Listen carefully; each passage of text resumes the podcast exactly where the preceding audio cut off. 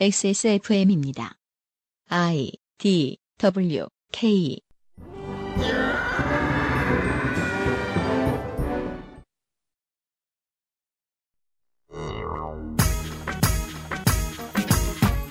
세상이 얼마나 바뀌었는지 실감하시는 분들이 참 많죠. 그럼에도 여론은 참 신기하게도 노동자의 단결권에 주로 거부감을 표시하고 그 생각을 잘 바꾸려 들지 않습니다. 우리 중 다수가 백수, 자영업자, 프리랜서, 사장님과 둘만 일하는 업체 직원인지라 노조와 거리가 먼 삶을 살았기 때문일지도요. 하지만 그것도 오해일 수 있습니다.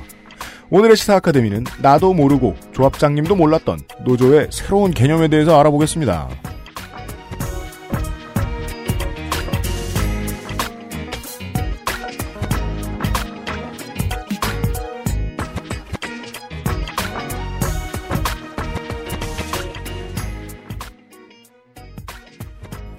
지구상의 청취자 여러분 한 주 동안 안녕하셨습니까? XSFM의 유승균 책임 PD입니다.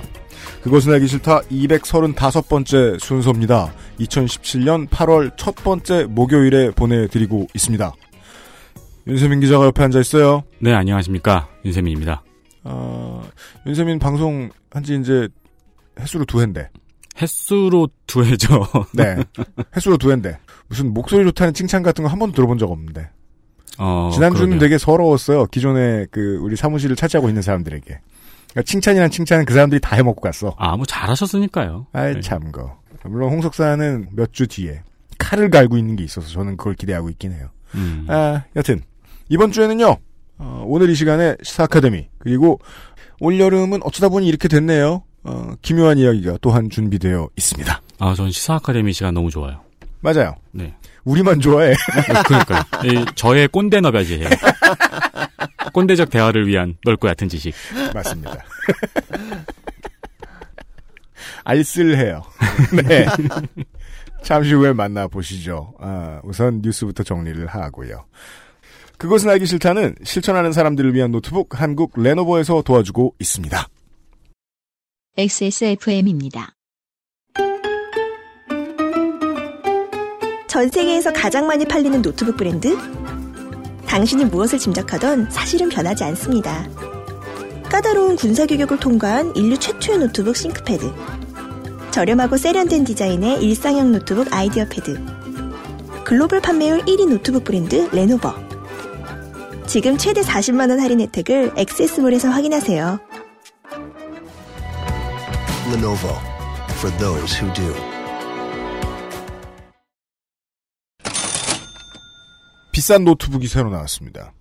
김상조 독점거래위원장이 소개해드립니다. 안녕하십니까. 레노버 싱크패드 X1 요가 세컨드 제너레이션이 출시 이벤트를 진행하고 있습니다. 네, X1 요가 2세대가 나왔습니다. 네. 8월 3일부터 8월 23일까지 진행이 되고요. X1 요가 노트북이 15% 할인 들어가고요. 구매자에 한해서 블루투스 마우스 1,000원. 천 원? 네. 그것도 꼬박꼬박 받냐? 배송비인가? 또 아, 그냥 준다고 하기 좀 멋쩍으니까 그럴 수도 있죠. USB의 형태가 또 변경되고 있지 않습니까? USB 3.1. USB-C dock 네. 50% 할인 들어가고요. 네, C닥은 이제 좀 슬슬 많이 필요해지고 있죠. 네. 보증 업그레이드를 3만 원에 해준다고 하네요. 그렇습니다. 3년간 현장 방문 보증이랍니다. 뭐 이렇게 말씀드려 쉽죠. 애플이랑 비교해 주세요. 네. 싸다. 그리고 싱크패드 제품 구매 시 또 15% 할인 들어가고요. 네. 아이디어 패드 제품 구매 시 15% 할인 들어간다고 합니다. 음. 전부 15% 할인이 들어가네요. 아니 신제품이면 신제품을 더 깎아주든가 다른 걸 덜 깎아주든가. 여튼 전 품목 할인이 들어갔습니다. 그렇습니다. 네. 감사합니다. 레노버 사이트를 가보시기 전에 액세스몰을 한번 들러 주십시오. 이렇게 말하면 거짓말을 하는 걸 알고는 있는데 그 X1 요가 1세대 제품을 유면상 PD가 한 몇 달 써봤어요. 네. 테스트하려고 노트북이라는 게 뭐가 다르다고 저희가 광고하기 전에 일부러 땡깡 펴가지고 써봤거든요. 그죠. 저도 대체 뭐가 다를까 생각했는데 윈도우즈 machine이 뭐가 이렇게 다를 수가 있나 하는 생각이 들긴 들었습니다. 음, 음. 이상해요. 그 서러운 일이죠. 스펙만 맞춰서 아무 싼 거나 사면 되는 건 줄 알았는데 그렇죠. 이것도 돈을 써야 하다니. 그, 유명상 PD님한테 제일 많은 게 병마고, 두 번째로 많은 게 불만이잖아요. 맞습니다. 근데 그렇게 큰 불만이 없으셨어요. 맞아요. 유현상 PD가 만족했는지는 어떻게 알 수 있냐면 한 1년 뒤에 물어봐야 돼요. 야, 너 그거 좋았지? 응. 나쁘지 않았는데? 예. 어, 저는 그런 좋은 인상을 가지고 있었습니다. 뉴스 roundup History in the making. 이번 주에 가장 중요한 뉴스들은 정치권에서 나오지 않았습니다. 그렇습니다. 에디터 윤세민 기자가 소개를 좀 해드리죠. 네, 안녕하십니까. XSFM이 창립 이후 가장 큰 위기에 처했습니다. 이게 발밑에서 물이 차오르는 걸 말이죠. 그렇죠. 플레이어들은 느낄 수 없습니다. 네. 계곡물처럼 몇 분 내에 불어 차오를 것이라는 걸 익사해도 모르죠. 느껴야 됩니다. 저희는 지금 위기의식을 가져야 돼요. 스타크래프트 Remastered 발매 소식에 그렇습니다. 다들 츤데레처럼 별 관심 없는 것처럼 행동했거든요. 그러니까 계속 다니면서 뭐 어쩌라고 음, 하다가 집에 가서 다들 울었어요. 그래요. 임직원들이 방송으로 플레이 영상이 공개가 되자 공형 다들 지금 흥분하고 있습니다. 아, 블리자드는 remaster 출시를 기념하여 7월 30일에 광안리에서 기념 행사를 했습니다. 그 여기서는 광안리에 하면 저기 어디선 뭐 베니스 비치에서 하고 뭐 어디서 하고 그럴 거라고 생각하시는데 전 세계에서 광안리에서 한 겁니다. 그렇습니다. 네, 딱한 네. 곳. 당연히 화제가 되어서 실검을 싹 다 잡아먹었죠. 그게 우리한테나 당연하지. 관심 없으신 분들은 특히나 20대들, 지금의 20대들은 e스포츠가 어떻게 시작했는지 모르는 양반들은 음, 뭐야 저 아저씨 이름 들은이라고 생각했을 거예요. 그럴 수도 있겠네요. 네. 네.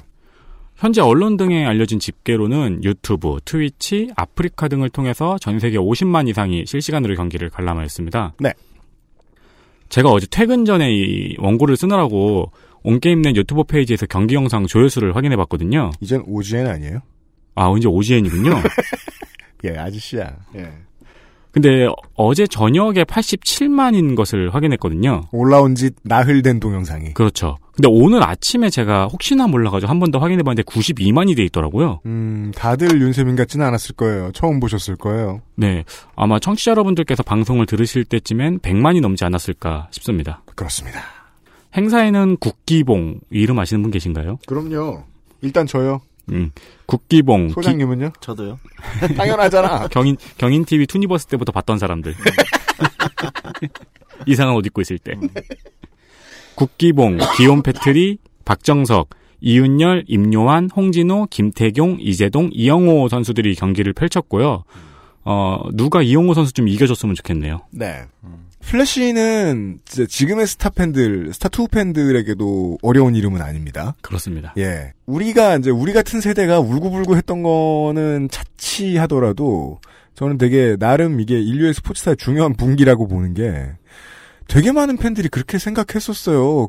블리자드와 방송사들 측에서 알력이 생기고 e스포츠 협회가 이것을 중재를 못하고 해서 스타원 리그가 공중으로 붕 떠버렸을 때 음, 이게 뭐 잘 모르시는 분들이나 이게 다 마재윤 탓이야 이러고 그냥 넘어가 버리셨지만 제 생각은 그거였거든요. 스포츠로서의 게임은 새로운 버전이나 새로운 기술을 요구하지 않는다. 현대의 사람들이 많이 보는 스포츠를 보자고요. 중계 방식이 발전했지 스포츠가 발전하지 않았어요. 그렇죠. 발전하지 않기를 바라면서 봐요, 사람들은. 네. 인간의 신체에도 많은 변화를 인간이 직접 줄 수 있는 시대가 오는데 그런다면 그렇다면 그때부터는 스포츠의 가치가 떨어질 것인가? 지금에 비해서 룰이 어마어마하게 바뀔 것인가? 그러면 안 되는 거거든요. 사람들이 원하는 건. 그렇죠. 그래서 그 Remastered에서도 어, 컨트롤에 영향을 미치는 physical에 영향을 미치는 부분들은 하나도 손대지 말아달라고 프로게이머들이 이제 그렇죠. 요구를 했고 그대로 되었죠. 네. 네. 한 가지 또 특이할 점은 이 방송 경기가 본격화되면서 게임을 만들면서 이게 미디어에 소개되는 방안에 대해서 고민을 많이 하고 만드는 것 같아요. 맞습니다. 그래서 그 주민 주마웃을 보고 다들 경악을 했죠. 그렇죠. 네. 여튼 간에 미디어 환경이 변하는 것이 스포츠는 변하는 것이 아니다. 라는 명제에 대한 실험이 지금 시작될 것 같습니다. 다시. 네. 이런 새로운 변화가 있었고요. 그 다음은요. 중국에서는 그 아이실도 들을 수 없고, 아, 중국 얘기. 퇴- 이번엔 퇴행에 대한 얘기입니다. 네.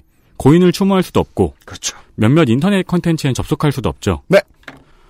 그래서 중국에 계신 분들은 정부가 차단하고 있는 컨텐츠에 접속하기 위해서 우회 접속 프로그램인 VPN을 사용합니다. 필수입니다. 네. 많은 분들에게.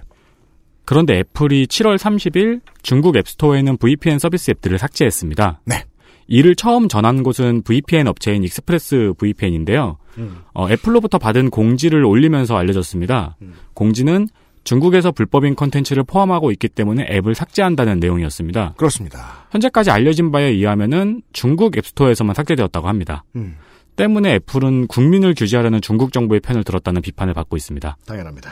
그 애플과 FBI의 사생활 보호 싸움 기억하시는 분들 계시죠? 네. 저는 이제 아이폰 유저로서 그때 약간 아 이건 아무도 못 뚫는구나 하는 뿌듯함을 느꼈는데 그렇죠. 중국과는 그렇게 싸우지 않았단 말이에요. 네, 황금전사와 FBI의 예, 스펙 비교에서 좀 밀렸습니다. 그렇습니다. 네, 이 둘을 비교하면은 어렵진 않죠. FBI는 장사에 도움이 안 되죠. 그런 모양입니다. 구도는 간단하고 명확합니다. 아, 미국한테는 이길 수 있는데 중국한테 못 이긴다는 뜻입니다. 그동안 중국이 매우 가열차게 진행을 해왔던 이 무시무시한 통제 계획 경제 카드를 안 바꾸고도 세상에 변화하는 모든 것들에 적응할 수 있다는 자신감을 심어주게 된 그런 사례가 돼버렸어요. 그렇죠. 그러니까 우리는 정치의 입맛에 맞게 새로운 경제를 디자인하고도 아무것도 손해를 안 볼 수 있다. 라는 선례를 남긴 거죠, 지금. 다음은요. 7월 31일 검찰에서 국민의당 제보 조작 사건에 대해서 당 지도부가 혐의가 없다고 발표했습니다. 음. 이에 국민의당이 추진력을 얻어서 추미애 더불어민주당 대표를 공격하고 있습니다. 사실 그동안 추미애 대표가 그 머리 자르기 발언이나 뭐 자연 소멸 할 당, 바닥 등의 발언으로 국민의당의 맹공을 펼쳤고 그리고 국민의당이 끊임없이 반박을 했죠. 음. 근데 왠지 반박하는 목소리가 점점 작아지는 느낌이었습니다. 그렇습니다. 목소리가 작았던 건 추진력을 얻기 위해서였을까요? 그래 보입니다. 검찰의 발표가 있고 난 다음에 국민의당에서는 언론 인터뷰, 당의 논평 등에서 검찰의 수사 결과를 부인한다. 음. 자신이 검찰총장이라도 되는 양 행동한다며 추미애 대표를 정면으로 공격하고 있습니다. 그렇습니다. 제가 자꾸 국민의당 얘기만 전달을 해드리면 국민의당의 좋은 쪽으로 얘기한다고 생각하시는 분들이 계신데 맞습니다. 이건 국민의당의 나쁜 일들이 너무 많고 이게 얼마나 나쁘게 작용하는지는 모두가 알고 있잖아요. 네. 저는 국민의당이 이 자산을 가지고 무엇을 할 것인지를 알려드려야 되겠습니다. 제가 말이에요. 한국의 그 87 체제 이후의 정당사에서요. 이런 당은 처음 봤습니다. 어떤 의미에서요? 처음부터 끝까지 안티를 위해 존재해요. 물론 최이배 의원 같은 능력 있는 사람들은 이런 말을 들으면 눈물이 날 겁니다. 나 의정에서 하는 거 많은데. 근데 이제 당의 주요한 색깔 있잖아요.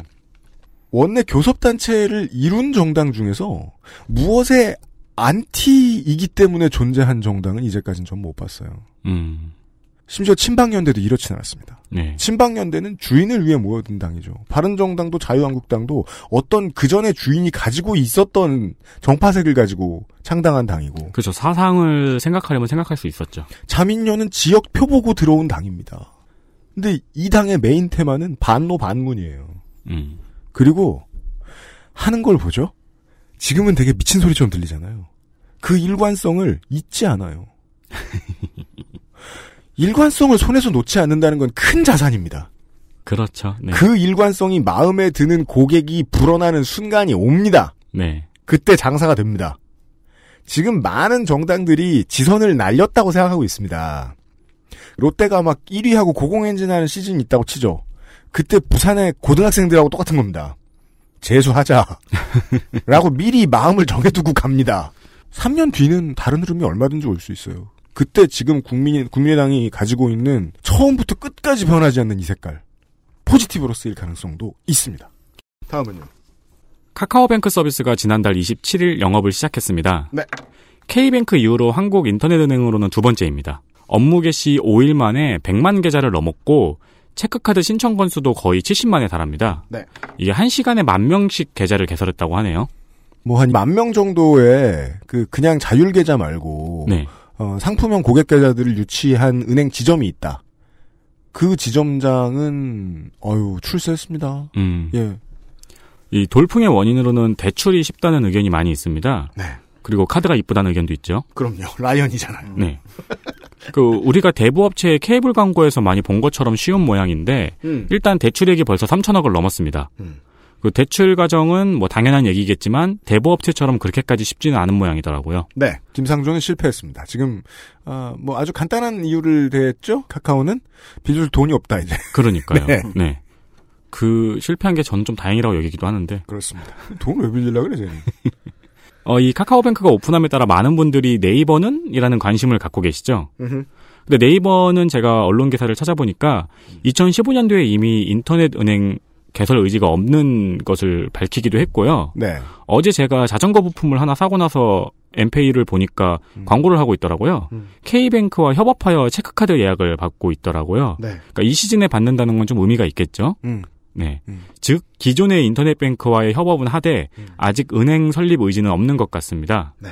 두 포털의 이런 다른 선택이 어떤 결과를 낳을지 지켜보는 것도 재미있을 것 같습니다. 그렇습니다. 또 다른 은행이 나올 겁니다. 네. 경쟁업체가 안 나오는 것도 말이 안 되고요. 그렇죠. 네.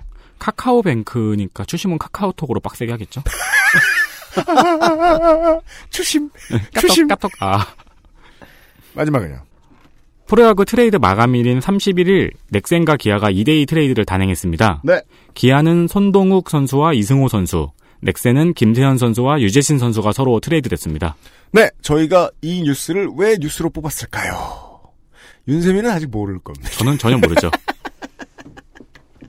자, 이게, 그, 원래 넥센은 뭐, 어, 거지로 많이 알려져 있습니다. 그래요? 팬인 제가 봐도 그렇습니다. 선수를 판다는 말도 많고, 돈을 얹어줘도 물밑으로 주고, 그래서 우리는 알 길은 없어요. 이게 받았는지. 음. 예. 지금 양측의 프론트들도 만약에 돈도 오고 갔으면 우리 다 직을 내려놓겠다라고 얘기한 상태고 그거 아무 관심도 없고요. 네. 스포츠 얘기할 때가 아닙니다. 어, 이 건은 지금 프로야구가 시사 문제를 야기시킬 매우 rare한 건으로 발전할 수 있습니다. 그래요? 어, 넥센에 있었던 지금 이제 기아 타이거즈 옷을 입었죠? 네. 어, 마무리 투수 김세현 선수는 한번 개명을 했어요. 원래는 김영민 선수였습니다. 아. 이 양반은 이제 본인보다도 이 아내인 그 김모 씨가 직업이 레이싱 모델이다 보니까 유명인이다 보니까 네. 더 유명세를 탔을 수 있겠는데 이제 일베 유저로 유명합니다. 음. 네. 뭐 일베 여신이다. 이런 이렇게 불리기도 했어요. 제가 언젠가 그 아실에서 얘기한 적이 있었을 겁니다. 고 성재기 대표의 장례식에 여성을 찾아보기가 매우 어려웠는데 그 흔치 않았던 여성 중에 그 김모 씨도 있었다. 이 김세현 선수 부부도 가 있었다. 네. 조문객 중에. 원래 전 세계 어딜 가나 프로스포츠 선수와 시사 문제를 얽으려고 하는 사람들이 없어요. 좀 많이 터부시가 됩니다. 그렇죠. 제가 몇 달 전에 얘기했었죠. 콜린 캐퍼닉이 어, 경기 전에 국기에 대한 경례 안 했다고 음. 사람들이 난리를 쳤다. 이 나라는 그럴 자격이 없다라고 말한 거 가지고 콜린 캐퍼닉이. 음. 근데 이미 당시에는 대선 후보 도널드 트럼프가 이 나라는 뭐뭐 할 자격이 없다. 이런 맨 이런 말 맨날 하고 다녔는데 네. 사람들은 그 사람은 지지하고 운동선수가 그러니까 막 뭐라 그랬단 말이에요. 음. 그런 분위기 때문에 좀 이야기가 커지지 않을 수는 있는데 지금 기아 타이거즈 팬들은 좀 아시는 분들은 매우 화가 난 상태입니다. 그렇겠네요. 네. 예. 이런 사람까지 데리고 와서 우승하고 싶지 않다라는 얘기 하시는 분들도 벌써 나오고 있거든요. 어. 제가 아까 말씀드린 그 사회적인 분위기 때문에 스포츠와 시사를 엮지 않으려는 분위기 때문에 데스크에서도 왜 이런 기사를 쓰냐고 뭐라고 할 테니까 스포츠 기자들은 이걸 당장 다루지 않을 가능성이 있어요. 그러면은 문제는 구장에서 불거질 수도 있겠네요. 챔피언스 필드에서 만약에 피켓이라도 나왔다. 그러니까요. 큰 피켓이라도 몇 개 나왔다. 그러면 이건 엄청 시끄러워집니다. 기아는 기아로 팀 이름을 바꾼 이후로 가장 페이스가 좋단 말이에요, 지금. 그 시즌이 기아에게 혹은 기아 팬들에게 되게 비극처럼 변할 수도 있어요, 지금. 김세현 선수 트레이드 때문에. 음. 앞으로 어찌 될지 지켜봐야 될 것 같습니다. 기아 쪽 응원석도 그렇고 상대팀 쪽 응원석에서도 피켓이 올라오면 위험한 상황이 될 수도 있겠네요. 물론 이제 뭐 우리 팬들 히어로즈 팬들처럼 이래도 허 저래도 허 할 수 있는 사람들은 뭐 일베 해라 대신 블론 세이브만 하지 마라 이 정도로 그냥 봐줬는데 타이거즈는 다를 수 있습니다. 음. 전조는 나오는데 원래 이런 그 논란거리가 생겨도 어, 프로 스포츠판은 덮거든요. 이번엔 얼마나 커질지 좀 궁금합니다. 저는. 네 이런 얘기들이었습니다. 윤성 기자 수고했습니다. 네, 감사합니다.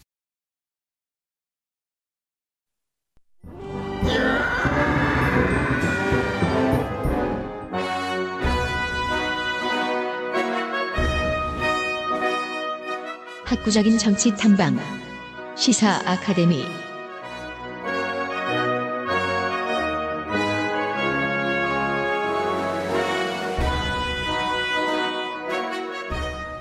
XSFM 부설 눈에 띄지 않는 문제 연구소의 조성주 소장께서요. 저희는 이 소장님을 정규직으로 채용하지 않았기 때문에 그렇죠. 예. 저희가 뭐 휴가를 드리고 자시고 할 수는 없고 음. 근데 어, 휴가를 받으셨더라고요 이번 주에 네. 네. 집에 있었대요 네. 그래서 오늘 그 간만에 나오신 표정이 되게 좋으세요. 네. 매력 제로의 총각이죠 8월 휴가 받아서 게임했어 플레이스테이션. 조성주 소장님 오랜만입니다 예, 오랜만입니다. 네 오늘 들려주실 얘기는 뭡니까 예, 오늘 무슨 제가 휴가 기간에 고민하면서 무슨 주제를 할까 하다가 제가 요즘 좀 한 몇 달째 좀 고민하고 있는 문제가 있는데 요걸 한번 여기서 이제 썰을 풀어봐야겠다 이런 생각을 좀 했습니다. 뭡니까 어, 일단은 그냥 들어가는 주제는 노동조합인데요. 노조 예, 노조. 오늘 하고 싶은 얘기는 이제 사실은 노동조합으로 시작해서 결론부터 말씀드리면은 제가 드릴 얘기는 무엇이 노동인가 음. 또는 누가 노동자라 부를 수 있는가. 이 문제를 한국은 전통적으로 누가 노동자인가 이러면 음. 어, 어떻게 접근하냐면 그 사람이 노동자로 규정될 수 있는 조건들을 먼저 이제 예를 들면 찾아봅니다. 근로계약서는 썼는지, 사장이 누군지, 음. 돈은 임금은 어떻게 받는지. 근데 저는 누가 노동자인가라는 질문을 이렇게 접근하는 시대는 지났다고 생각하거든요. 오히려 반대로 이 질문에 답하기 위해서는 무엇이 노동조합인가라는 질문에서 출발하는 게 맞다. 이게 굉장히 지금 이상하게 들릴 수 있어요. 음. 이상해요 예, 이상하게 들릴 수 있는데 무엇이 노동조합인가라는 질문에서 출발해야 누가 노동자인가라는 질문에 대한 답을 구할 수 있다. 네.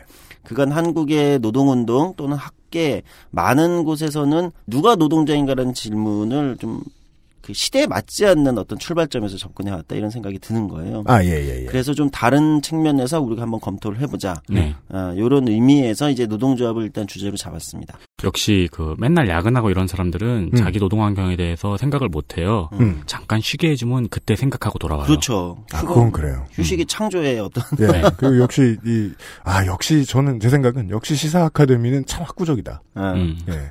그 매우 이제 판에 박힌 인문학적 따분함. 그 있잖아요. 내가 다 아는 건데 그 개념을 자꾸 해체하려 그래. 네. 뭐, 노동자가 뭐냐? 무엇이 땡땡인가?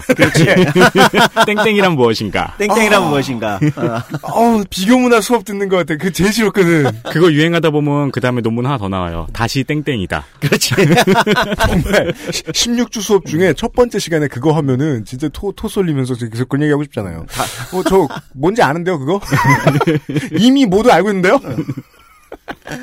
이미 모두 알고 있는 것 같은. 봐라 그러면 이제 말해보라 그래요. 그럼 말하면 까요. 그렇지. 이미 모두 알고 있는 것 같은 노동조합의 개념을 좀 다시 잡아야 되겠답니다. 네. 네.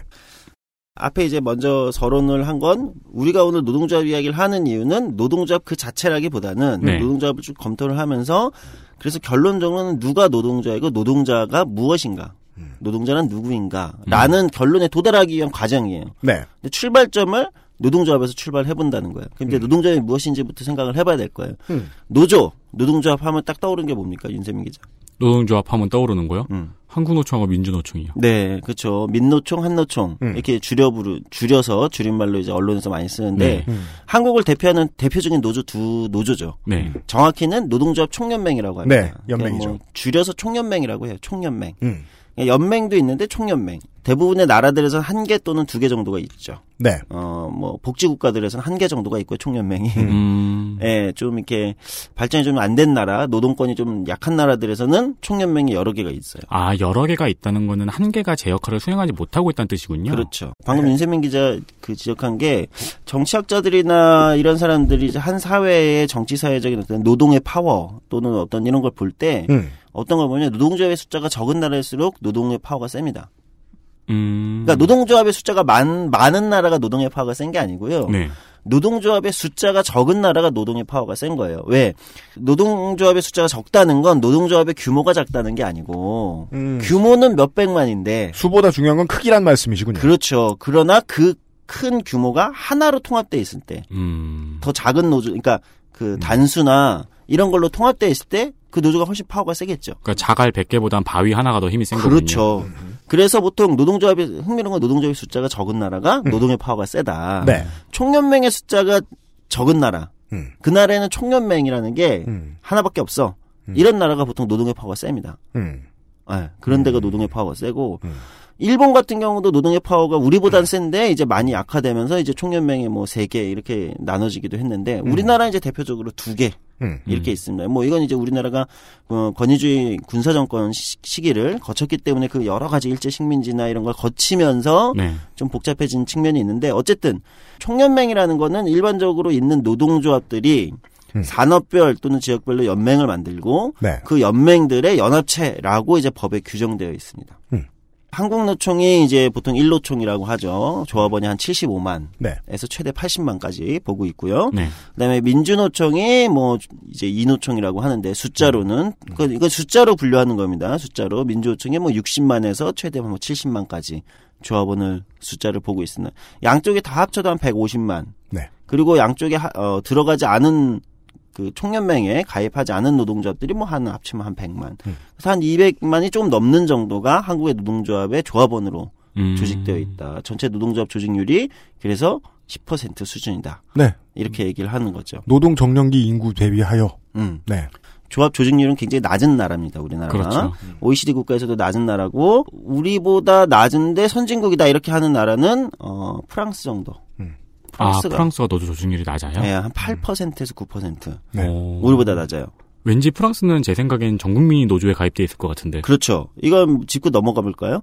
프랑스는 노조 조직률은 굉장히 낮은 나라예요. 네. 그런데 이상하게 프랑스 하면 우리 머릿속에 떠오르는 게 과장된 얘기들인데 프랑스는 뭐 노조가 파업하면 시민들이 불평불만을 안 한다, 뭐 연대한다, 뭐 이런 얘기 아, 하잖아요. 네, 네.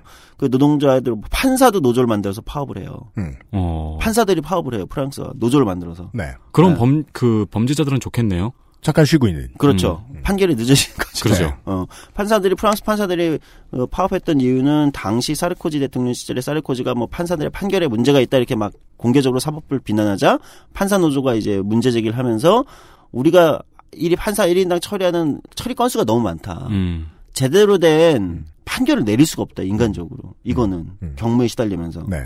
이러면서 이제 예를 들면 문제 제기를 하기도 하고요. 음. 프랑스 유명하죠. 소방관 노조가 파업하면 경찰이 진압하는데 소방관 노조한테 맞, 맞잖아요. 경찰들이 막. 물대포 쏘잖아요. 네, 그러니까 이 물리력에서 안 되는 거예요. 경찰이 소방관들한테. 그렇죠. 뭐 유명한. 음. 근데 그 이유는 프랑스에서는 노동조합이라는 거는 free rider가 많아요. 8%도 되지 않는 조직률의 사람들이 열심히 싸워서 음. 단체 협약 그 체결을 하잖아요. 협약을 음. 체결해요. 협상을 해서 교섭을 해서 협약을 체결하면 그거를 거의 90% 수준으로 적용을 해요. free rider가 너무 많은 거예요. 음. 그러니까 이 free rider들은 대부분 그래서 노조가 파업을 하거나 노동 노동 운동을 함- 하는 사람들을 보면 아 우리를 위해서 나는 저기 하지 함께 하진 않지만 음. 저 사람이 승리하면 이게 나한테 이익이 오는 거예요. 음. 전체 사회 구성원들한테. 음. 그러니까 그들을 나무라지 않는 거죠. 아, 노동자들의 대표 같은 그렇죠. 느낌이네요. 어, 그런 개념이에요. 프랑스는 전 용병이라고 하려고 그랬더니만 네. 대표가 낫네. 네. 이거를 coverage라고 합니다. 음. 그러니까 노, 노동조합 노동의 파워가 센 나라, 노동조합의 파워가 세다는 것은 노동조합의 숫자가 적을 때 오히려 역설적으로 음. 강하기도 하고 조직률이 있겠죠. 그러니까 몇 퍼센트 조직했냐, 예. 뭐 이런 게 있겠지만 중요한 건 또 coverage.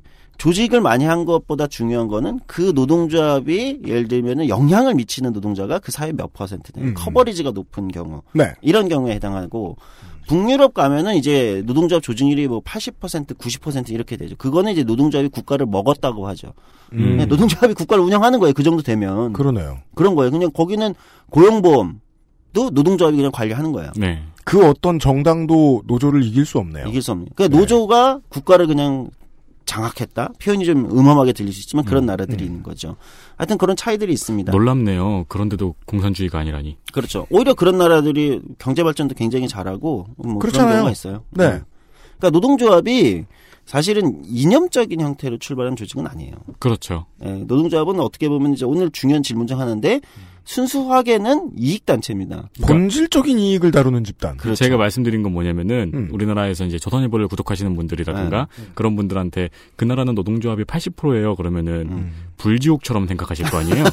아, 지옥에 가면 가는 곳. 네. 모두가 노조원인 곳. 네. 스웨덴 뭐 이런데 아, 그러네요. 음. 그런 경우가 있는 거죠. 어, 다시 돌아오면 이제 앞에 총연맹부터 했는데 이제 그런 것들이 보통 우리가 이제 한 사회를 평가할 때 전체 할 때 총연맹을 기준으로 이제 노동조합이 얼만큼 조직돼 있냐, 커버리지가 얼만큼 되냐, 네. 뭐 이런 걸 얘기하는데 우리 일상으로 돌아오면 이제 총연맹보다는 이제 일상에서는 이제 노조죠. 노동자, 자기 회사에서의 노동자. 네. 보통 이런 거를 많이 경험하거나 네. 이러죠. 그것도 물론 회사에서 노동자, 이거 되게 중요한 개념입니다. 기업별 노조라는 거죠. 회사의 노동조합이 있잖아요. 네. 이제 이 방송을 들으시는 분들 중에서도 회사에 노동조합이 있는 분들이 있을 거고, 음. 회사에 노동조합이 없는 분들이 더 많을 거고, 어쩌면 회사를 다니지 않는 사람들이 더 많을 마- 수도 많아요. 아주 네. 많아요. 예. 네. 그럴 수 있어요. 집안에서 혼자 노조를 결성하신 분들도 예. 있죠. 어, 이게 근데 제가 오늘 하고 싶은 핵심적인 얘기입니다. 그러니까 한국은 일본과 한국과 미국은 특이하게 이게 특이한 겁니다. 주목하세요. 회사에 노동조합이 있어요.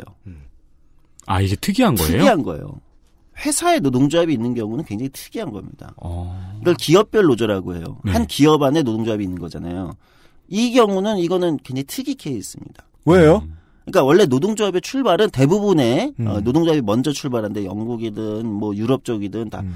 노동조합은 원래 기업에 만들어지는 게 아니고 산업에 만들어지는 거예요. 산별 노조가 우선이다. 원래 그게 이제 노동조합의 출발입니다. 네. 그러니까 아. 원래 거슬러 올라가면 영국의 산업혁명 이전 거슬러 오면 영국에서 노동조합의 원래 출발은 길드죠. 네.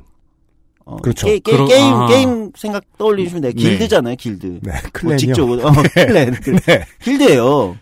그래서 예를 들면 자기들끼리 자기들의 이익을 위해서 숙련공들끼리 기술이 네. 있는 사람들 부터 장인들이 거기서 출발했다가 이게 산업혁명에서 비숙련 기술이 없는 비숙련 노동자 먹고 살려고 이런 사람들이 많아지면서 노동조합의 의미가 바뀐 거거든요 그 산업에서 음. 음, 음. 그러니까 어떤 나라 가면 아직도 노동조합이 약간 길드처럼 운영되는 나라가 있어요 그 성격이 많이 남아 있는 나라가 있어요 그렇군요. 영국이 약간 그런 게 있는데 영국은 노동조합이 클로즈드 샵이라고 하는데 전문 용어로 뭐냐면 노동조합 조합원에서 빠지면 회사에서 해고가 돼요.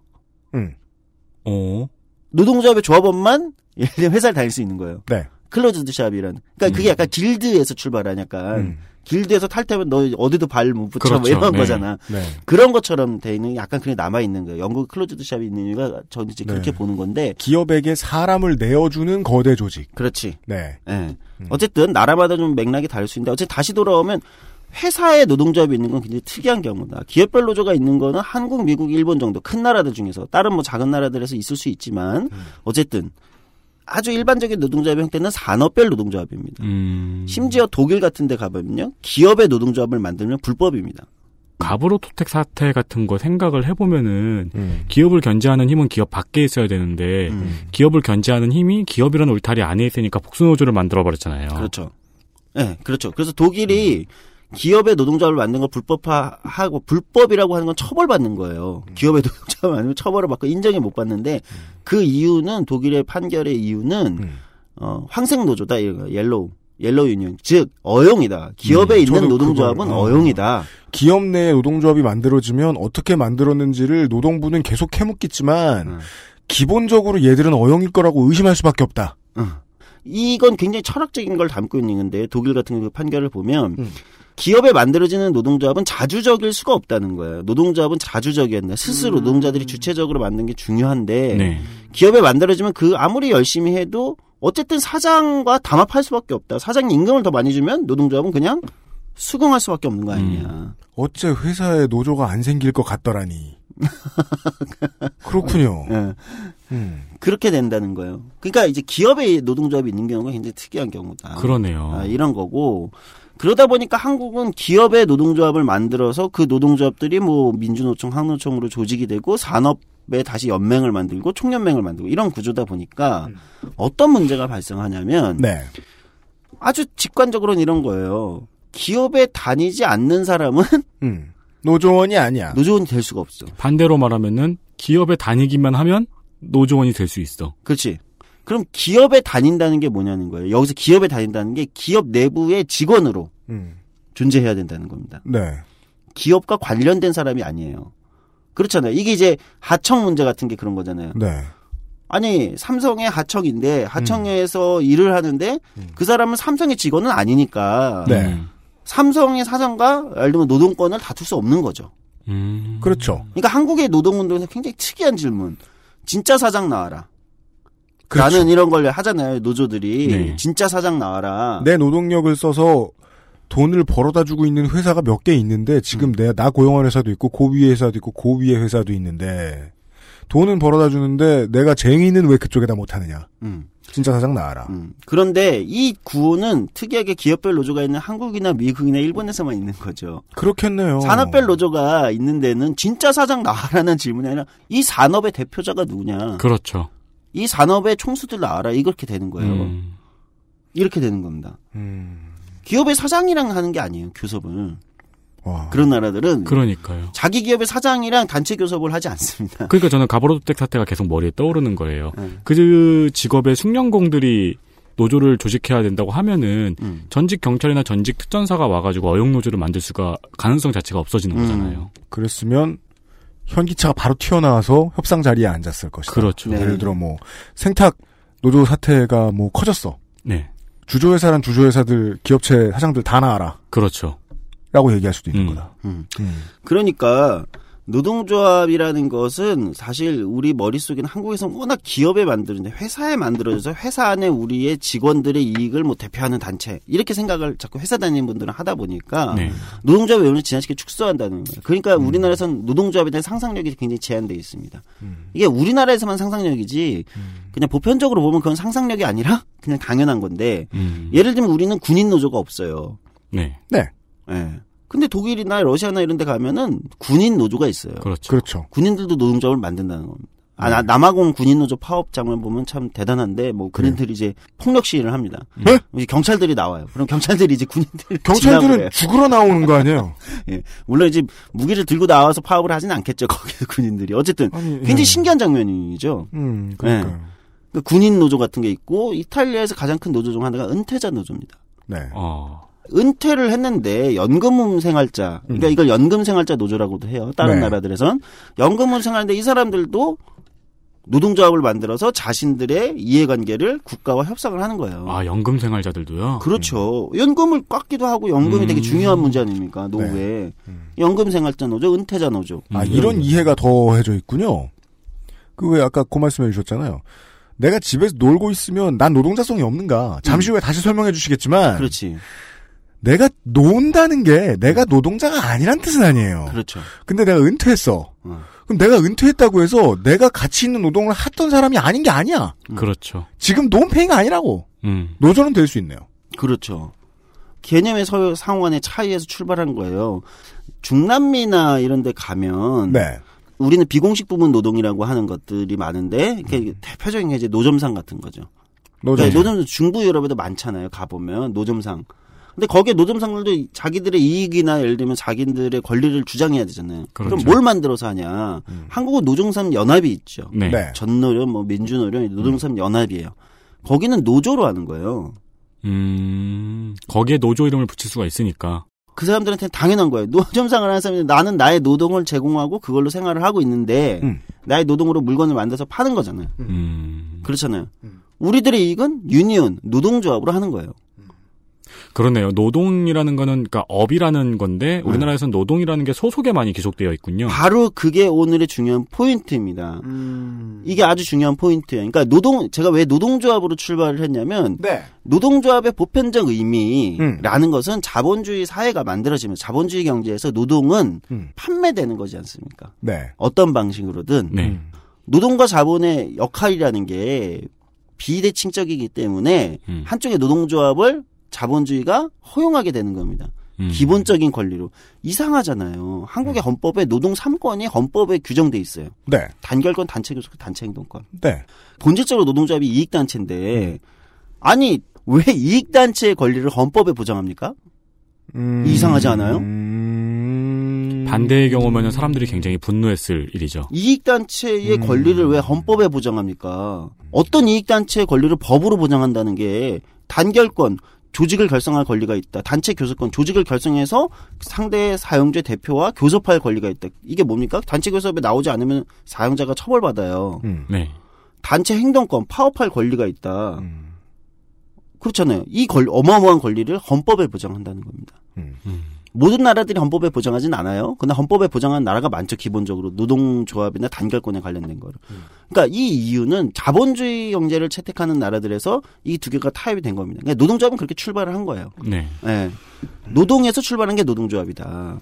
근데 아까 윤세민 기자가 지적했듯이 한국은 노동조합이라는 것이 회사의 직장을 다니는 사람들의 자기 회사에서의 이익을 대표하는 단체로 인지를 하다 보니까 네. 네. 본질적 의미가 벗어나고 이게 초래하는 가장 큰 문제는 음. 무엇이 노동인가라는 누가 노동자인가라는 개념을 확 좁혀버린다는 거죠. 자. 오, 따라왔어요. 네. 나. 되게 빨랐지만 따라왔어요. 그렇습니다. 네. 오, 이 질문에 대한 답을 잠시 후에 들어보겠습니다. 노동자의 개념이 어쩌다 이렇게 좁아졌는가? 근데 우리가 좁은 것만 알고 있었죠? 그 넓혀보면 뭔가? 음. 또좀 보도록 하죠.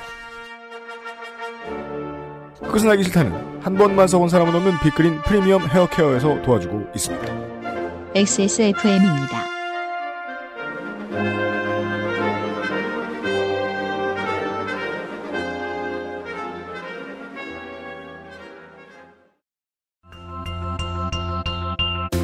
퇴근 후 지친 몸을 위로해주는 건 역시 샤워가 최고예요. 욕조에 몸을 맡길 땐 빅그린 바디오일 몇 방울과 함께하죠. 욕조 안에 퍼지는 일랑일랑의 향기. 휴식 그 이상의 것을 부르기 충분하죠. 물론 혼자여도 나쁘진 않아요. 단지 누구와 함께라면 조금 더 좋을 뿐이죠. 물기를 닦고 나면 준비는 끝났어요. 속옷을 입는다는 느낌으로 바디크림을 바르기만 하면 되죠. 가끔은 그것만으로 충분하거든요. 모이스처 테라피. 이제 카비레이크도 라이젠도 컴스테이션에 문의하십시오. 놓치지 마세요. 몸이 원하는 첫 번째 선택. Big Green 엑세스몰에서 만나는 빅그린 모이스처 테라피.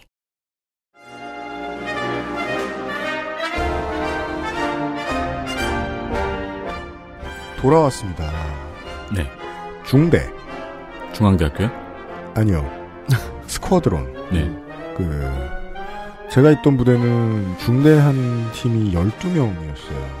음. 부사관들로만 이루어져 있죠. 근데 그 중대 한 팀한테 따로 멀리 떨어진 데에다 막 사 주고 연병장 주고 니들끼리 알아서 전투하라고 거기서 중대장이 막 최고 책임자고 네. 걔들만 따로 어디 멀리 떨어뜨려서 그렇게 두지 않습니다. 그렇게 두는 중대도 있습니다. 아, 네, 그건 그런데 걔들은 이제 저 통신소 가야 되는 사람들 뭐 이런 사람들 아니, 그, GP 저기, 그, 지원 중대라고. 네. 그러니까 지원 중대. 네. 구경 큰 박격포 운영하고. 근데 그런 사람들도 그런 조직도 위에 누가 있어요. 음. 네. 위에 또 누가 있고 위에 또 누가 있어요. 전쟁이 커지면 현대 전쟁사에는 딱 두 번 정도밖에 케이스밖에 없습니다만은 집단군이라는 개념이 생기죠. 음. 군 위에 군 조직. 음. 왜냐하면 통일성이 중요하기 때문에 네. 그 집단군은 보통 뭐 러시아 그 군의 기록을 1차 대전 때 러시아 군의 기록을 보면 뭐 120만 명에 400만 명 선이 넣었다 뭐 이런 식으로 음. 기록이 돼 있기도 하더라고요. 그 생각이 딱 드는 거예요. 회사 안에 뭐 노조가 있는 것도 좀 질이 멸렬해서 나쁜데 음. 쪽수가 적은 거는 독이다. 음. 쪽수 적은 상대가 되게 많아. 그건 진상공무상이죠. 그렇지. 그냥 휙 쓸어버리면 돼요. 맞아요. 예, 개별 전투력이 약하니까 네. 그렇죠. 스카우팅을 해보면 음. 네. 뭉쳐 있어야 된다. 음. 예, 아주 커다란 노조 하나 둘이 있는 게 가장 이상적인지도 모른다. 그렇죠. 네, 네. 그런 얘기를 해주셨고 네. 그러자면 회사 안에 있는 노조의 개념도 좀 다시 생각을 해봐야 되고 네. 그 생각을 하자면 노조의 개념을 좀 더 해체해야 되는데 노조의 개념을 해체하는 과정에서는 필연적으로 그 앞에 노동의 개념을 음. 다시 한번 생각해봐야겠다. 여기까지 따라왔어요 저희가. 네. 네. 네, 맞습니다.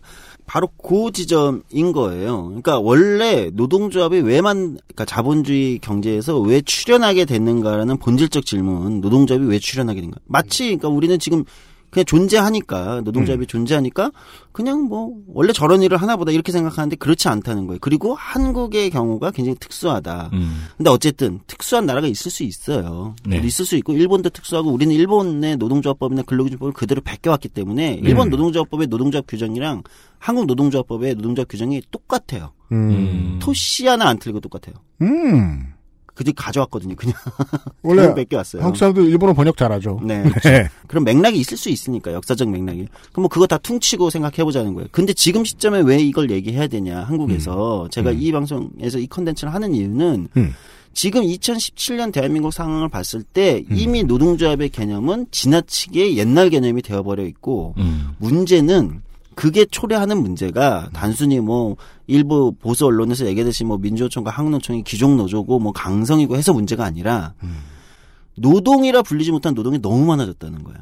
음. 그러니까 누가 노동자인가라는 개념을 한국이 지금 재정립해야 되는 시점에 왔다는 겁니다. 음. 예. 그 시점에 왔는데 노동조합의 개념은 지나치게 좁게 되어 있고 네. 그러다 보니까 그거에 연관 지어서 노동자의 개념도 좁게 되어 있다는 거예요. 음. 그러니까 사람들이 자신을 노동자라고 인지할 수 있는 이 과정이 없는 거예요. 한국은. 나는 내 정체성은 무슨 팬, 음. 무슨 덕질하는 사람, 그렇지. 무슨 무슨 잉여, 음. 어느 동네 사람. 너무 성가병만 얘기하시는 거 아니에요? 성가비가 저는 이제 그 젊은이의 표상이다. 한국 젊은이의. 나를 이런 이런 노동을 하거나 할 수 있는 사람으로서의 노동자로 그 자아 일부를 치환시키는 음. 습관 없어요. 우리는 그런 습관 없어요. 맞아요. 봐봐요. 이게 이제 중요한 또 하나 지점을 우리가 이제 짚고 넘어가야 되는데 음. 아까 이제 외국에 다양한 노동조합이 있다고 그러죠. 은퇴자 노조, 군인 노조, 노점상 노조, 실업자 노조도 있어요. 네. 네. 하- 이게 이제 한국에서는 좀 이따 얘기했지만 이게 이 실업자를 노동조합을 만들 수 있는 존재로 볼 거냐 아닌 거냐의 쟁점에서 사실은 철학적인 쟁점이 하나가 붙었던 거예요. 네. 한국에서는 그냥 있는 팩트로만 보면 성매매가 합법화된 나라들이 있어요. 네. 그렇죠. 성매매가 합법인 나라가 네, 네, 있어요. 있죠. 그런 나라들은 성매매 여성도 노동조합을 만듭니다. 그렇죠. 네. 네. 음, 독일 최대 노조가 전 세계에서 가장 거대한 노조라고 얘기하는 노조이자 독일의 최대 규모 노조가 베르디라는데요. 음. 베르, 디, Vereinte Dienstleistungsgewerkschaft. 독일 공공서비스 노조. 2001년 창립. 현재 등록 조합원 330만 명으로 독일 노총 내에서도 최대 규모이며 단일 조직 규모로 세계 최대의 노동조합입니다. 사무직, 은행, 보험 등 30개 업종, 천여 개의 직종을 대표하고 있지요. 근데 거기에서 예- 그 얘기하는 서비스 영역이라는 건 엄청나게 큽니다. 음. 근데 그 서비스에 음. 예를 들면 성매매 여성들이 노동조합을 만들어서 그 베르디 독일 베르디 노조 음. 총연맹에 가입돼 있습니다. 네. 음, 처음 들으면 놀라운 얘기인데 생각해보면 당연한 얘기네요. 당연한 얘기예요. 그러니까 성매매가 합법화된 나라기 때문에 그 나라는 그 여성이 자신의 노동으로 음. 노동을 제공한다고 보는 거예요. 음. 그러니까 당연히 당신은 노동조합이 음. 예, 조합, 노동조합을 만들 수 있고 노동조합의 조합원이고 당신의 노동조합의 조합원한테 권리가 있는 거예요. 그렇죠. 그 노동이 합법이라면. 그렇지. 이렇게 되는 겁니다. 어. 그러니까 이제 한국으로 다시 돌아오면 한국에서는 이 쟁점이 처음 붙었던 게 실업자 문제였습니다. 네. 그러니까 전국 여성 노조와 청년 유니온이 자기들의 조합원 중에는 청년 실업자나 실업자가 있는데 실업자도 노동조합에 가입할 수 있는가? 음. 이게 전국 여성 노조 쟁점이었고 청년 유니온은 실업자들이 다수가 된 노동조합이 존재할 수 있는가? 음. 붙은 거죠. 음. 그러니까 이제 노동부에서는 너희는 노동자가 아니야라고 얘기해요. 실업자는 노동자가 아니야. 음. 자, 왜 왜 그랬을까요? 노동부는 실업자는 노동자가 이유. 기업이, 기업에 소속돼 있어야 되니까요. 첫 번째 그렇죠. 기업에 소속돼 있다는 게 어떤 의미일까요? 기업에 소속돼 있다는 건 어떤 의미냐면 음. 나의 사장이 있다는 얘기예요.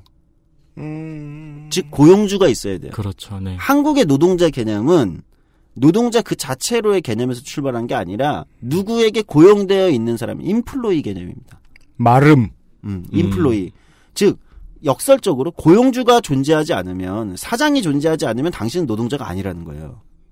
한국의 노동자 개념이 그렇습니다. 이게 근로기준법에서 규정하는 노동자 개념입니다. 존재 순서가 애매하군요. 그렇죠. 이렇게 듣고 보니까. 음. 네, 바로 그겁니다. 그러니까 철학적이라고 말씀하신 예. 거예요.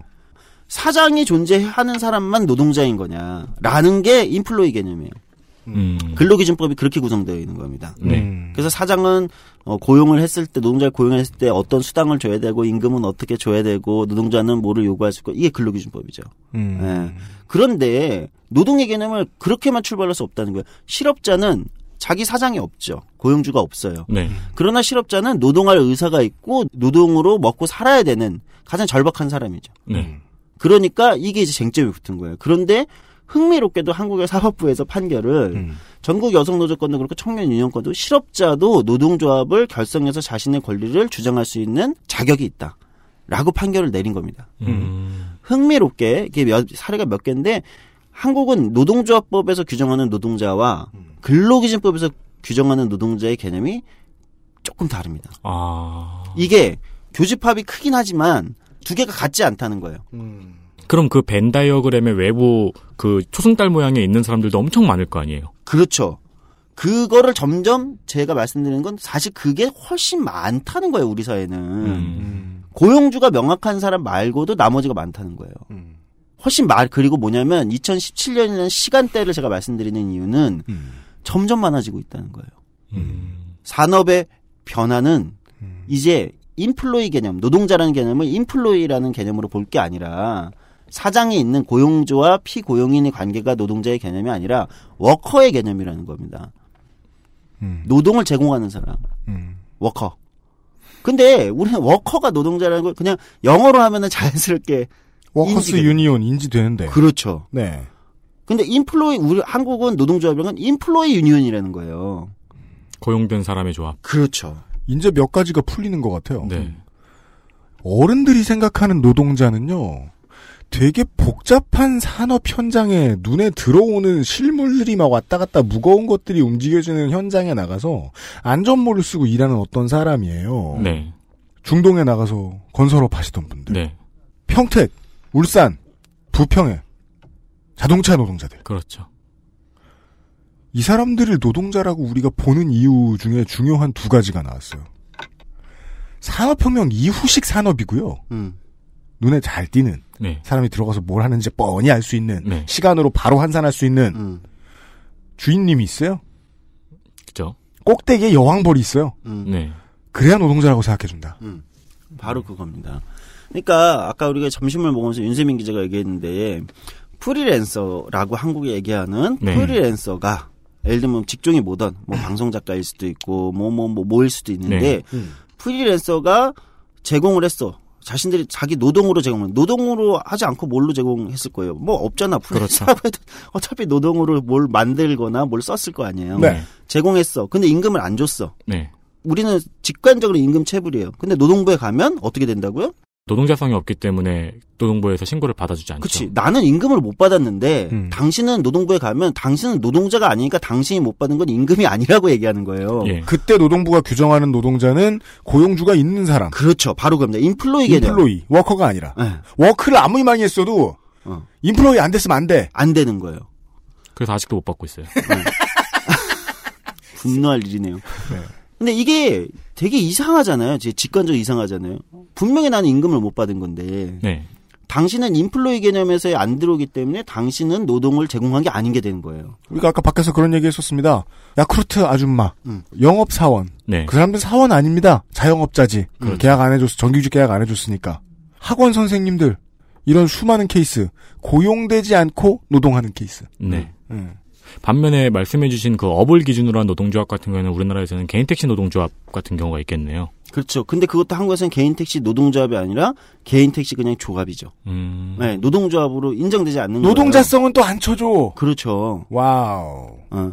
그러니까 이, 이 노동의 개념을 워커의 개념, employee가 아니라 워커의 개념으로 가게 되면 그냥 무슨 뭐 개인 택시 조합이 아니라 그냥 그건 노동조합이 돼, 택시 노조가 되는 거고. 그러게요. 예, 프리랜서라는 개념도 없어지는 거예요. 네. 그러니까 노동을 제공하면 그냥 노동자인 거예요. 그 사람이 임금을 못 받으면 그건 임금 체불인 거고. 어, 그러면은 노동부 근로감독관이 임금 체불을 어, 고발해가지고 받아주는 거고, 예를 들면, 당연히.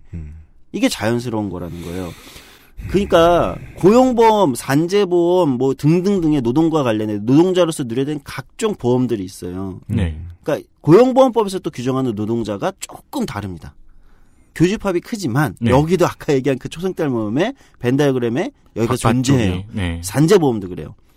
이게 조금씩 사회가 변하면서 어쩔 수 없이 각 제도들에서 넓어지는 건데 노동의 개념이 네. 이거를 보수적으로 그렇게 근로기준법상 인플로이가 원래 노동자인데 아 조건이 이래서 이렇게 넓어지는 게 아니라 음. 이 근본 개념을 바꿔야 된다는 겁니다. 인플로이가 아니라 노동자는 워커고 네. 그러니까 워커면 다 고용보험이 적용되는 거고 산재보험이 적용되는 거고 네. 임금 체불이면 체불인 거고 음. 어 다만 이게 한국에서 노동자의 개념에서 이걸 계속 근로기준법을 그 강조하는 이유는 이게 근로기준법이라는 건 8시간 풀타임 예를 들면 딱 고용주가 있는 관계에서의 법만 규정돼 있는 거예요.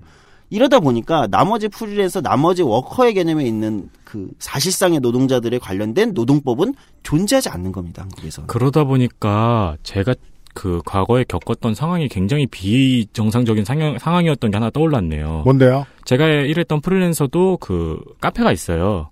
카페가 있는데 거기에 사람들이 전부 다 이제 등급 올려달라고 되게 이제 얘기를 많이 해요. 등급? 네, 그 카페 등급을 음. 왜냐면은 그 카페 등급이 올라가야 블랙리스트 게시판에 들어갈 수 있어요. 음. 블랙리스트 게시판에 들어가면은 외주비를 상습적으로 연체하는 회사들의 명단이 있거든요. 아. 그렇지. 왜냐면 그건 보호받지 못하니까 우리가 그 명단을 찾아봐야 돼요. 음.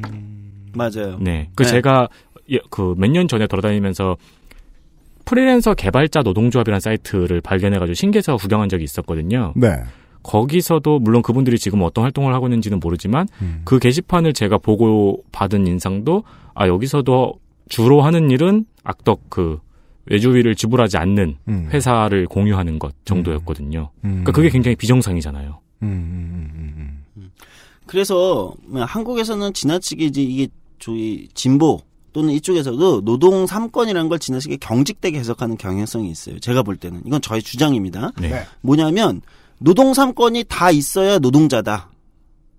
예를 들면 이렇게 보는 경우가 있어요. 제가 청년 유니온 처음 할 때 만들 때 아니 실업자도 노동자다. 예를 들면 아르바이트도 노동자다라고 했을 때 그때 민주노총에 계시던 분들이 했던 반론이 겁니다. 니네 사장이 누군데?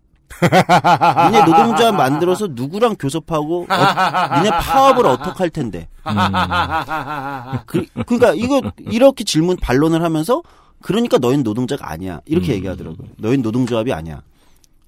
그러니까 교섭하고 교섭청에서 노동자의 종속성을 굳게 믿고 있는 꼴이네요. 그렇죠.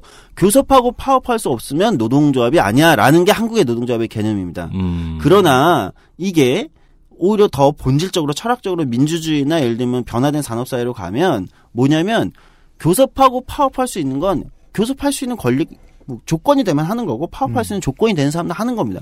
프리랜서가 파업한다는 건 도대체 어떤 걸까? 이게 단순하지 않아요, 그렇죠? 네. 집에서 그냥 게임하고 있어도 파업이에요. 그렇죠. 프리랜서는 네. 그런 거 아닙니까? 그렇죠, 그렇죠. 신고하고 해야 돼요? 그렇죠. 신고하고 나 게임하고 있을 거예요 방에서. 그런? 거죠. 내일 아침까지 드릴게요라고 오늘 저녁 9시까지 게임하고 있는 거. 그렇지. 사실상 본인은 파업을 하고 있는 거거든. 맞아요. 근데, 어? 제가 맨날, 어, 나 임금도 제대로 싸게 주는데, 내가 뭐하러 시간 맞춰서 이거 해. 들면 음. 파업, 태업하고 있는 거 아 닙니까? 네. 예, 그거 신고하고 할, 할 필요 없어요. 음. 노동삼권에서 우리가 다 마치 노동삼권이 한꺼번에 다 있어야만 뭐가 노동의 권리가 다 확장되는 게 아니고, 제일 중요한 건 그제 단결권이라는 겁니다. 음. 그러니까 모두가 노동조합을 가입할 수 있고 만들 수 있는 거 단결권. 이 단결권의 개념에서 인플로이가 아니라 워커의 개념으로 단결권을 확 넓히면 자연스럽게 각자 산업이나 직종에 맞게 교섭의 방식이 생기는 거고 파업의 방식이 생기는 거고 네. 파업을 안 해도 되는 거예요. 어떤 노동조합들은 그렇죠. 그렇잖아요. 그게 네. 굳이 필요 없는 그리고 의미가 없는 물리적으로도 의미가 없는 노동조합이 있을 수 있는 거예요. 음. 그건 직종과 산업의 변화에 따라 너무 다양할 수 있는 거거든요. 그러니까 이걸 너무 세 가지를 한꺼번에 강조할 것이 아니라 단결권이 핵심이다. 그리고 그 단결권의 개념에서는 회사 단위를 넘어서는 훨씬 큰 단위의 철학적 고민이 필요하다. 음. 즉 인플로이의 시대에서 워커의 시대로 바뀌어야 된다. 그럼 정부는 이때 뭘 해야 되냐? 정부의 고용보험, 산재보험, 뭐 실업급여 이런 거 있잖아요. 이런 거는 이제 인플로이가 아니라 워커의 개념으로 접근해야 된다는 거예요. 그래야 이것이 노동 정책이 되는 겁니다. 국가에. 음. 예, 지금은 회사에 있는 사람들에 대한 정책을 하는 거죠. 노동부가. 음. 고용보험이든 실업급여든 회사를 다니지 않으면 실업급여를 못 받잖아요. 네.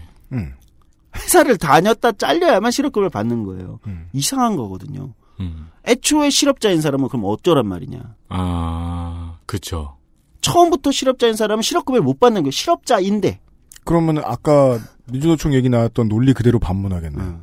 넌 고용된 적이 없잖아. 그렇지. 근데 실업급여 어떻게 줘? 어, 그렇게 된다는. 근데 그 말 자체가 이상하다는 거예요. 틀렸네요. 그럼 실업자라고 하지 말든가. 음. 음. 실업급여를 안줄 거면은 왜 실업자라고 얘기하냐는 거지. 음.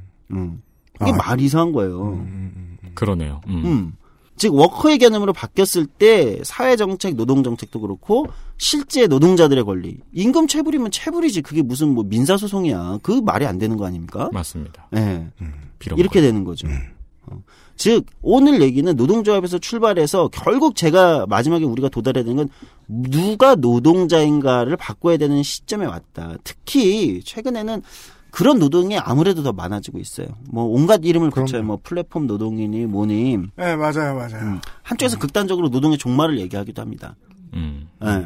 근데 저는 노동의 종말을 얘기할 게 아니라 노동의 개념에 획기적인 확장을 얘기해야 되는 시점인 거다. 네. 예. 그렇죠. 그 사람이 노동을 제공하지 않고 있는 게 아니에요.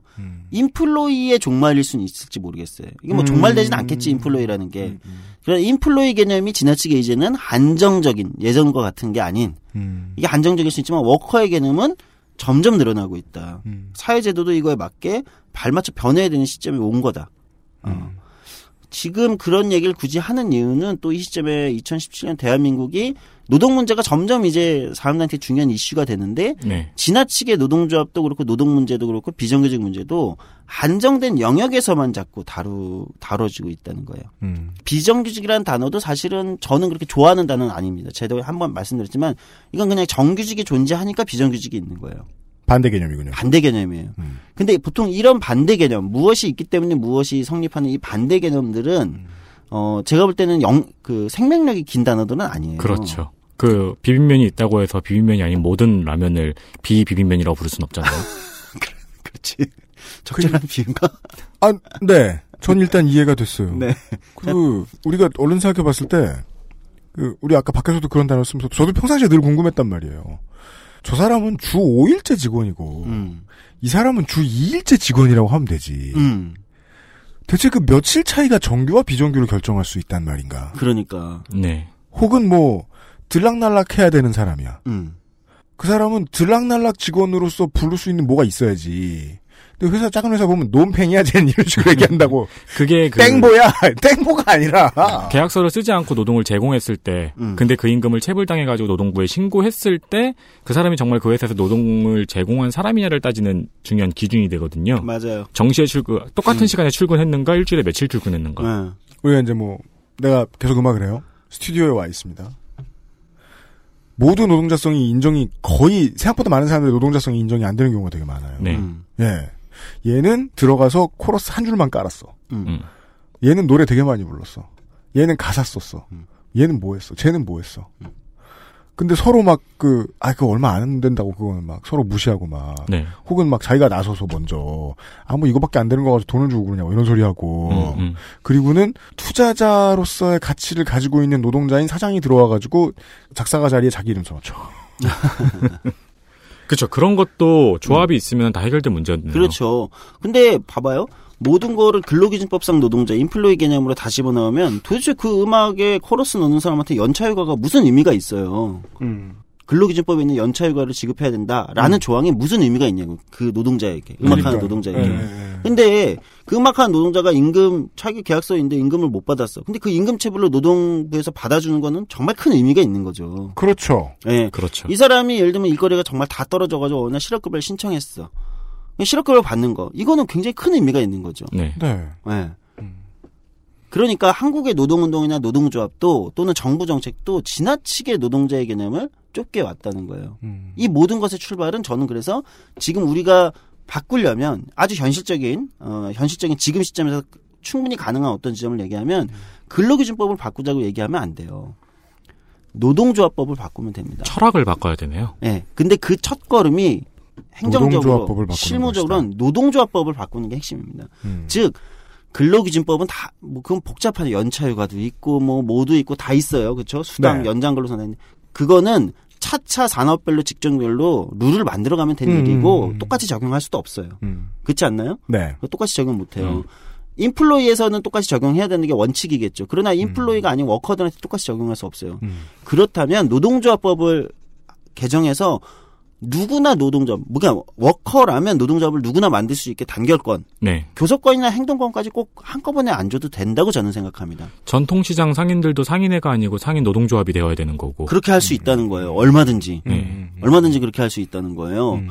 그래서 그렇게 노동조합법의 단결권 부분만 획기적으로 열어주면 됩니다. 근데 이게 꼭 법 개정으로 가능한 사항이냐? 그렇지 않다는 거예요. 그래요? 그렇죠. 그건 정부 정책의 의지예요. 받아주면 되니까. 청년 유년의 전국 노동조합 설립 신고를 어느 정권이 받아줬냐? 박근혜 정부가 받았어요. 그 그때 노동부가 뭐랬냐? 그 전 정권의 이명박 정부 5년 동안 너희들 매번 이거 안 받아주지 않았냐? 음. 소송까지 저도 인정 안 하지 않냐? 그러니까 좀 시대가 달라졌습니다 하고 받았어요. 음. 당시 당시에 그러니까 이거는 정부 정책의 의지입니다. 모든 노동조합 법상의 노동조합이 이거를 굉장히 폭넓게 해석해 주면 되는 문제입니다. 제가 가끔 그 아실에서 얘기하거든요. 그 정치인들은 이슈에 안 걸려 있으면 자기도 모르게 막 받는 게 있다. 맞아. 뭔지 몰랐던 거야. 그렇지. 예. 몰랐던 거지. 어, 이, 이렇게 얼마든지 그러는 순간 저는 생각보다 한국 사회 현실에서 굉장히 많은 혁명적 변화가 있다고 생각하는 겁니다. 음. 그러면 그 사람들이 자기도 인- 자연스럽게 임금 체불 문제도 이건 체불입니다. 네. 라는 영역으로 들어오게 되는 거고 음. 그 다음에 차근차근 고용보험법에서 예를 들면 실업급여 대상자를 예를 들면 아, 노동조합법의 대상자가 되는 이걸 맞춰가면 되는 거예요. 음. 네. 산재보험법도 맞춰가면 되는 거예요. 네. 근로기준법은 오히려 제가 볼 때는 맨 마지막이라고 보는 겁니다. 음. 그리고 근로기준법은 어, 제가 볼 때는 중요하지만 이 사람들에겐 그렇게 중요하지 않아요. 오히려 표준계약서 같은 게 더 중요할 수 있어요. 네. 예, 예. 그런 문제로 이제 변화하고 있다. 어, 이 말씀을 꼭 드리고 싶었습니다. 네. 그런 얘기였습니다. 근데 정말로 네. 전통시장 상인 노조가 네. 전국적으로 뭉쳐서 교섭권을 발휘한다. 혹은 자기들의 단일화된 통장을 움직일 수 있다. 네. 라고 하면 신세계는 자멸인데요. 제가 그래서 그러니까 그러니까 마트가 다 전통시장이 되는 수가 있어요. 맞아요. 그러니까 하나하나 사가지고 장사 안 될 때마다. 지금 수장님이 말씀하시는 동안 머릿속에 너무 많은 생각이 떠오르는데 그걸 다 말하면은 안 되기 때문에 참고 있었는데 너무 많은 게 떠올라요. 예를 들어 뭐 전국 슈퍼마켓 운영 음. 노동조합 음. 편의점 알바 같은 경우에도 그게 업으로 묶여가지고 노동조합이 됐다면 음. 최저임금만 넘어도 감사한 현실은 아니었겠죠. 음. 만약에 용산 상인 노조가 생기면 네. 이거는 이제 그 반대쪽 교섭 파, 카운터 파트너 쪽에서 반가운 게 정찰제를 좀 잘 이끌어낼 수 있잖아요. 그렇죠. 예, 그런 카드. 현금 동일가 네. 이끌어내고 막 상인회를 상인 노조를 무릎 꿇려가지고 음, 그런 순기능도 있네요. 네. 그게 아직 안 된다면 여러분은 컴스테이션을 이용하시는 쪽이 낫습니다. 그것은 알기 싫다는 용산의 숨은 보석 컴스테이션에서 도와주고 있습니다. 시사 아카데미였어요. XSFM입니다.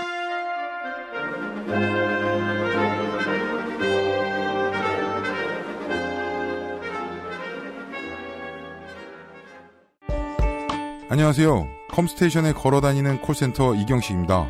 하드코어 게이머는 과소비를 해야만 할까요? 이것은 지난 4반세기 동안 인류가 스스로에게 던져온 질문이었습니다. 이에 대한 컴스테이션의 답은 있으면 써도 되지만 안 그래도 괜찮다는 것입니다. 16thread의 octa-core CPU의 가격대도 더 이상 꿈이 아닌 세상. 정보를 구하실 시간이 없다면 컴스테이션에 문의하십시오.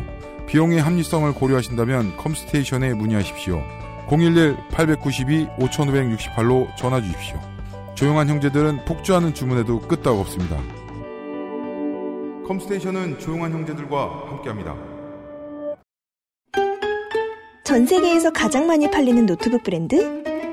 글로벌 판매율 1위 레노버. 지금 바로 XS몰 전용 특가에 구매하세요. Lenovo for those who do. 왜 그 그 그 그 우리가 말이에요 CS 받으러 가서 진상 떨 땐 말이에요 어떤 생각을 주로 하느냐면 내 마음과 지금 내 눈앞에 펼쳐진 세상의 원칙이 너무 안 맞는 거예요. 음. 근데 CS 하는 쪽에서는 고객님 그건 그렇게 되는 게 아니고요라고 설명을 해줍니다. 맞아요. 나는 어린아이처럼 울부짖고 있어요. 그때 갈등을 약간 하죠. 예, 어, 그런가 봐. 절반. 그 다음에, 아니야, 내 마음의 소리로 이야기를 해보자. 그래서 이제 아저씨들, 아줌마들이 이제 상식적으로라는 말을 꺼내면서 막 떠듭니다. 부사를 떠도, 그 갖다 붙이면서. 상식적으로 그게 그렇지 않지 않나. 저는 그때 마, 마음 한쪽에서는 그런가 봐 하고 맞아. 마음, 마음 난 그러는 사람이야. 네, 마음 반대쪽에서는 우리 엄마였다면 어. 이라고 생각을 해요. 예, 아, 그 힘들게 일하는데 죄송합니다. 바로 빠지게 되는 노동에 대해서 말이에요. 그 우리 마음 속에 있는 생각을 한번 해 보면 좋을 것 같아요. 내가 한 뭐가 노동이야. 네. 가치를 창출했어. 하느라 머리를 쓰든 내가 뭘 했어. 음. 그게 나를 노동자로 만들어준다. 그런 생각 안 해본 적 없거든요. 네. 근데 세상이 인정 안 해주고 한국의 경우에는 연맹의 연맹이 그 저 조합의 연맹도 인정 안 해주니까 네. 그냥 내가 틀린 줄 알았지. 그 중간에 그런 중간에 그런 생각도 들었어요. 이번 정권의 공약 중에 하나였잖아요. 예술인 지원. 음. 그것도 사실 해결될 부분이잖아요. 그렇죠. 그것도 노동조합법에서 예를 들면은 그대로 그냥 노동조합이 그냥 인정을 해주면 되는 그렇죠. 거예요. 그러니까 지원이 아닌 권리 인정으로 해줄 수 있는 부분이잖아요. 그렇죠. 그 네. 지금 현 정부가 골머리를 썩고 있는 많은 부분들에 대한 해결책이 될 수도 있을 것 같아요. 왜냐하면 그 지금 정부는 그 불완전한 벼랑 끝에 서 있는 사람들이 너무 많다 보니까 허겁지겁 여기저기 안전장치를 막 마련하느라 죽을 것 같잖아요 지금. 네, 네. 근데 아까 뭐 음악하는 사람들이든 뭐든 간에 어 권력을 국민에게 주는 가장 좋은 길은 노동자성을 넓고 넓게 인정해 주는 거일 수도 있겠. 그게 자본주의 경제에서 민주주의와 자본주의의 타협 지점. 음. 예를 들면 둘은 늘 긴장 관계인데 거기서 타협되는 바로 그 지점. 권리, 시민권이 어디서 보호되는가에 바로 그게 노동권에서 이런 의미의 노동권이거든요. 그러니까 우리가 아까 처음에 얘기했던 회사의 노동조합의 힘이 세진다는 것이 아니라 이런 의미로 노동권의 권리가 확대될 때 민주주의에서의 시민권이 확장된다. 라고 볼수 있는 게 아니냐. 어, 이렇게 보는 거죠. 내가 노동자임을 더 많이 깨닫게 하고 거기에다 그냥 더 많은 힘을 얹어주는 네 그런 얘기 그렇습니다. 될 날이 빨리 올까 모르겠습니다만 그리고 이 모든 것을 깨닫기 위해서는 휴가를 떠나셔야 됩니다. 그 뭐 휴가를요 네. 스팀샵으로 가셔도 되고 플레이스테이션 온라인으로 가셔도 됩니다. 그렇습니다. 네 휴가 이후에 영감을 얻으신 것으로 보이는 네. 사실은 그렇지 않은가요? 예. 어, 청년 유니온의 아버지죠. 조성주 눈에 잘 안 띄는 문제 연구소장 8월에 수고하셨습니다. 곧 또 뵙겠습니다. 네, 감사합니다. 감사합니다. 저희도 물러가도록 하겠습니다. 유승균과 윤세민이었습니다. 내일 이 시간에 기묘한 이야기에서 다시 찾아뵙죠. 안녕히 계십시오. 안녕히 계십시오.